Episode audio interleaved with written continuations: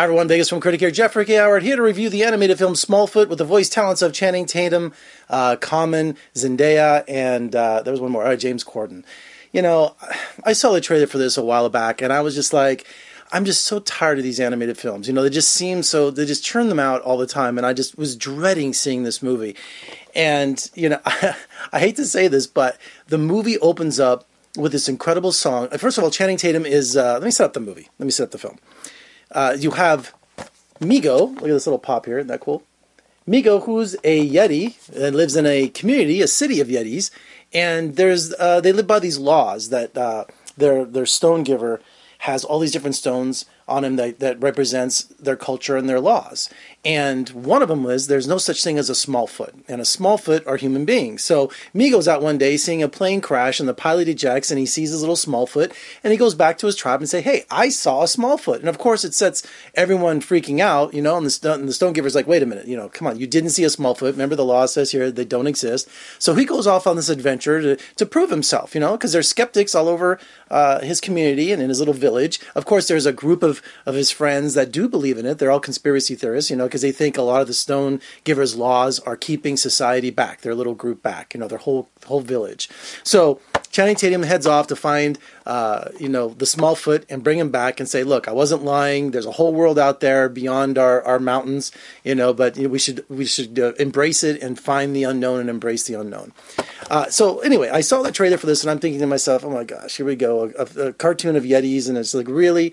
And I'm telling you, the opening of the movie has Channing Tatum singing this song called It's a Perfect Day. Let me put this down.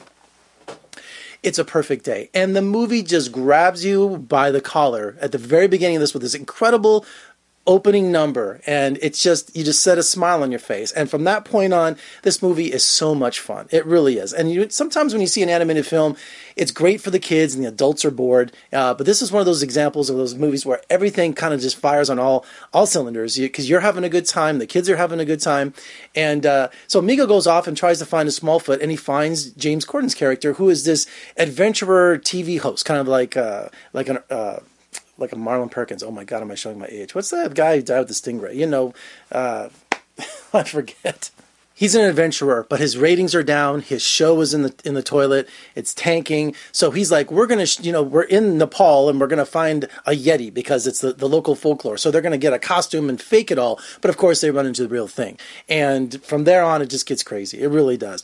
I had such a fun time with this movie. I really did. And, you know, I when I was growing up, you know, as a little kid in the nineteen seventies, we had all those psychic phenomenon. All that, all that pseudoscience stuff was going crazy. So I was a Bigfoot fanatic. I was an abominable snowman monster fanatic, the Loch Ness Monster. Used to watch uh, uh, uh, Leonard Nimoy's series, you know, In Search Of. So I was a fanatic. In fact, back there, I have Mysterious Monsters, which was from Sun Classic Films. You know, when they, they, they did all of that, they recreated all the Bigfoot sightings and all those kind of things. So I was always into that. So the subject matter for this, the Yetis, I think is just brilliant. And the director, I got to read, listen to some of the accomplishments in the movies he's been involved with. Carrie Kirkpatrick, he did Over the Hedge, Uh, Chicken Run, James and the Giant Peach, Spiderwick Chronicles, Charlotte's Web, and his credits go on and on and on. So he, the movie is in good hands because not only does it have a message, like they all do, but the music is fun. Channing Tatum can sing. He's so funny as Migo. You can hear it's his voice, but he creates this entire character. You can't hear Channing Tatum. Does that make sense? You can hear his voice in,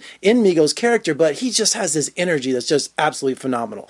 And Corden is just so funny as a, as the English, you know, he's got that English accent that comes through uh, as the adventurer, and it's just really funny. It really is. So I was really surprised how great Smallfoot was. Uh, take the family, you'll enjoy it, and uh, it's it's fun. It's bright. It's snow. You know, it's just it's just a really great setting. It really was. I was really impressed with it. So check out Smallfoot. I think you'll like it. And also check out all the different pops. What did I do with the pop?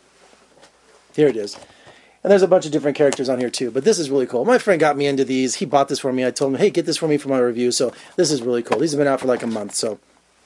Anyway, for more reviews and interviews, just surf on over to my website at Vegas Film Critic dot com. I'm Jeffrey K. Howard. Thanks for watching. I'll see you next time.